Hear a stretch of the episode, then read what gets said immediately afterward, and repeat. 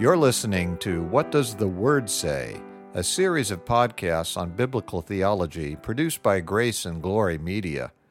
My name is Marc Roby, and I'm your host for this series. Our teacher is Dr. Richard Spencer. Today's podcast is a special session. It's our great pleasure to be able to interview Professor Henry Schaefer III. Professor Schaefer received his Bachelor of Science degree in chemical physics from MIT and his PhD in the same area from Stanford University. He is currently the Graham Perdue Professor of Chemistry and the Director of the Center for Computational Quantum Chemistry at the University of Georgia. He is also one of the world's most highly accomplished and regarded physical chemists. He has over 1,600 publications, and it's been reported that he has been nominated for a Nobel Prize five times. He's won so many awards and has given so many talks all over the world that it would be silly to even begin to list them. But the most important thing about Professor Schaefer is that he is a Bible believing Christian and unashamedly speaks of Christ wherever he goes. Before we begin, I'd like to point out that Dr. Schaefer has written an excellent book called Science and Christianity Conflict or Coherence, which is in its second edition. Dr. Spencer was able to interview Professor Schaefer on Wednesday afternoon, October 3, 2018, prior to Schaefer giving a lecture at the University of California in Davis.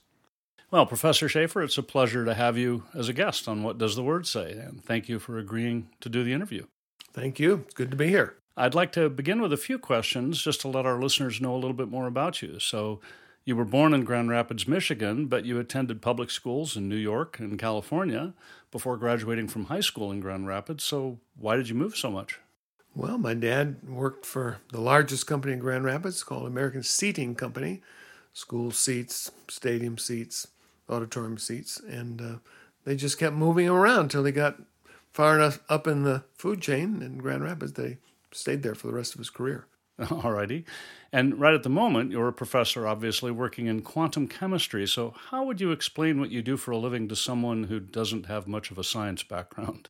Quantum chemistry is chemistry without test tubes, odorless chemistry. Uh, we use the equations of quantum mechanics to make predictions of all manner of things that experimentalists are either too cowardly to do uh, or are just impossible. So we, we try to guide real chemists using the computer. All right. Can you explain for somebody who's not in science what quantum quantum mechanics is all about a little bit? Well, quantum mechanics begins in 1926 with a series of papers by uh, Austrian physicist Erwin Schrödinger, in which he basically carried out in a mathematical way the idea that uh, waves and particles are related. Uh, particle behavior can be described in a wave like manner, uh, and sometimes wave like things can be described in particle like manner. So these, these equations go way back to 1926, that, that probably the most important year in the history of uh, modern physics. All righty. Now, you were you raised in a Christian home? No, I was not. I was raised in a in a loving home by uh, parents that um, concerned about me from my birth until uh, the month they both died in uh, in 1988. They both died in the same month. My uh, mom died of a heart attack, and my dad had Alzheimer's or something like it, and he died of a broken heart a week later. Oh my goodness, that's a terrible thing to go through. How old were you? I was 43. 43. Yeah. Now, in one of your writings, though, you say that the Jesus you knew in childhood was a well intentioned, infinitely tolerant person who laid down some simple moral rules. So, if you weren't raised in a Christian home, did you go to church with friends, or how did you learn oh, about that? My Jesus? parents went to church. We went to the Episcopal Church. Okay. Yeah, we we went to church, but uh, there there wasn't too much about Jesus. All right. It was uh, if you wanted to be prominent in Grand Rapids, being a member of Grace Episcopal Church was a very good thing. All right. Uh, Gerald Ford, president of the United States, became president. He was he and my, my dad were were best friends growing up. They they both neither one came from wealthy families, and uh, Jerry was a member of the um, Grace Episcopal Church. And if you wanted to get into the Kent Country Club, most prestigious place in the county, you uh, it would be good to be a member of Grace Episcopal Church. That's interesting. Well, then, how did you become a Christian? Well, it's it's a as with many, it's a long story. It began at age 17 when I started to think seriously about things, and it uh, it ended that lost stage of my life ended. Uh, uh, well, it began to end uh, just as I completed my PhD at Stanford University, but it really didn't happen until four years later when I was a young professor at the University of California at Berkeley. So a lot took place. God was trying to get my attention for a long, long time, and uh, as is always the case, He got it. Yeah, He doesn't miss, does He? Right. was there any particular event that precipitated your coming to Christ, or just? Well, the uh, four years before I came a Christian, I began to think about the uh, historical evidence for the resurrection of Christ, and um, after about three years of that, I decided not only is the resurrection true, but it's one of the best attested facts in all of ancient history. And then there was another year to kind of get things together before I uh, received Christ into my life. All right. Now, you and your wife went through the terrible experience of having a baby die of SIDS. Can you We did. explain how your faith helped you get through that period? Uh, yeah, this was in 1979. We had not been Christians for too long, December 9th, 1979. And um, this was a stage in my life when I was trying to become famous.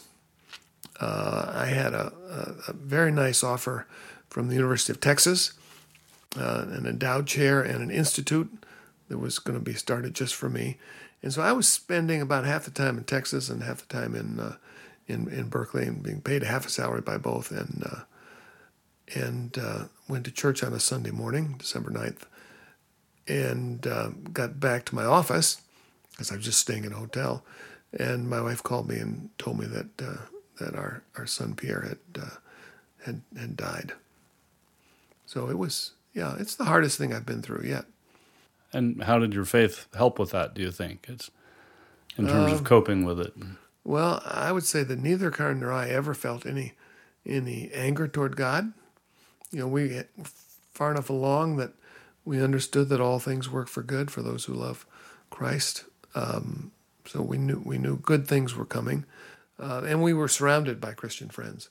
At uh, at that point, we'd been in Berkeley for, you know, so I was in Texas. Our son died in in in uh, California, so I hurried back, and we were just you know I was met at the airport by a dozen people, all of whom we loved, and taken back to the house, and they, they just watched over us for uh, for quite a few days. Okay. Well, do you have a favorite book of the Bible or a favorite verse, and, and why? First John five thirteen. Okay, which says, These things have I written that you may know that you have eternal life, you that believe in the name of the Son of God. Uh, that that verse was a, a significant part of my becoming a, a Christian. I uh, uh, I was actually leading a Bible study of some high school kids at a, a Lutheran church, even though I wasn't a Christian, and uh, I knew I didn't know much about the Bible. Uh, but I had been stud- I'd been I'd been reading a chapter in the Bible since I was 17 years old. Uh, but I didn't know much. Uh, but I knew that that uh, a lot of these youngsters, we probably had 15 high school kids in that class.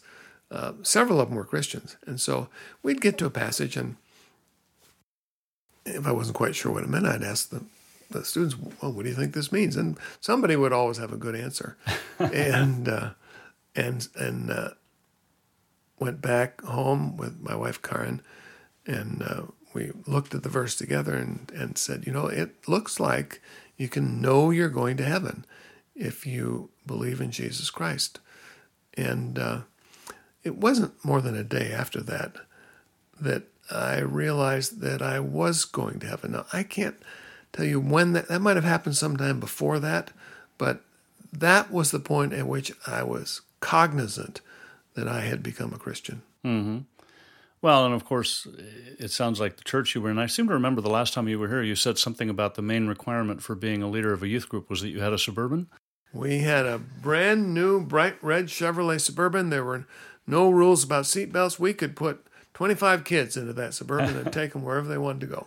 That's sort of a lamentable comment about the state of the church, isn't it? Well, that's why we were chosen by the pastor. He saw the car in the parking lot. All right. And so you, you wrote at one point also, you said that uh, in, unlike the childhood Jesus you knew that was this infinitely tolerant person, you found out that the, the Jesus described in the pages of the New Testament is a little less tolerant. Yes, yes, yeah. He's um, he's certainly all loving, all perfect, but he demands fidelity from his people mm-hmm. and holy living. Yeah. yeah. we're called the holy life. Mm-hmm. All right, well, let's move on to something a little bit more along the lines of science here. We live in an amazing time in history, um, I think, anyway. We've learned so much in the last 150 years, both biblical archaeology, confirming many of the details of the Bible, and then in terms of science, we know so much more about the complexity of the origin of life and, and also about the origin of the universe that uh, I think it's simply intellectually untenable to be an atheist. Do you, do you agree with that? or? Um, intellectually untenable. Um, I would almost agree with that. All right. I, th- I think there is good evidence for the existence of God. I don't think it comes to proof, certainly not mathematical proof, but I think there is very good evidence.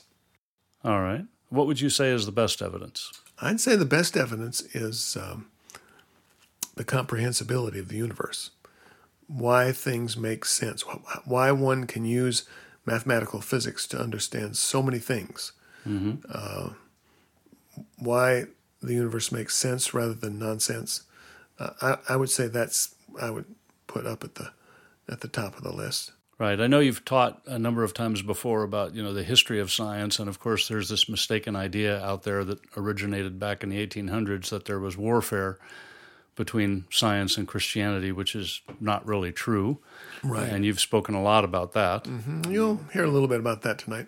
Right. All right. And the origin of science coming from a sort of a Christian worldview. Why, why do you think that is? What do you think is the, the main reason that science was mostly continuously and steadily developed in a Christian society? Um, a number of reasons. I don't want to take too long of this. Your your listeners should get my book, Science and Christianity. All right. Because it goes through a bunch of these reasons in uh, in great detail. Um, one can argue that science might have developed in the absence of the Christian faith of its founders, but in fact, it never did.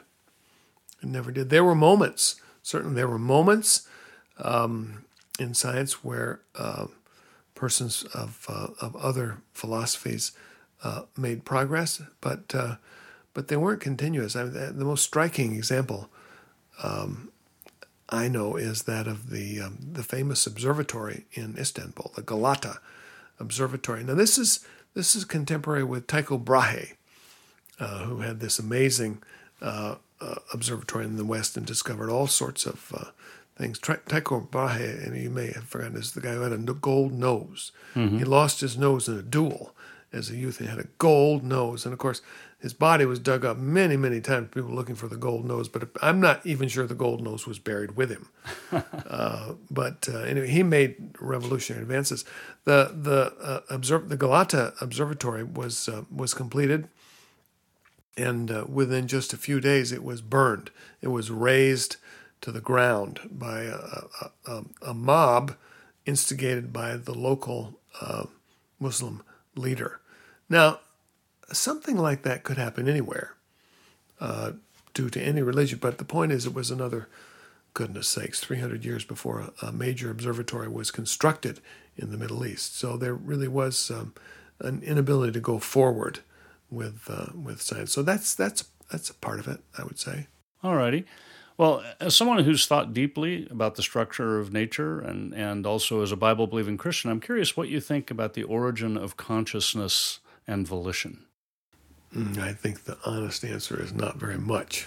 uh, I mean, these are these are tough, tough subjects. I mean, I, I don't think it makes any sense other than a belief in the sovereign God of the universe.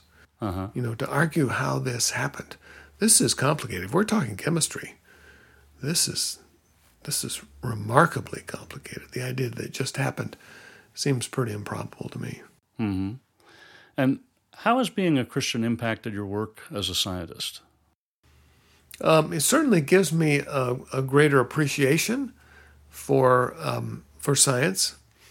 uh, the idea that, um, which has struck me a number of times, that when you find something really new and you look at it and you ponder it a bit and you say, wow, so that's how God did it. And that's a special feeling. Mm-hmm. That's, that's a very special feeling. Yeah.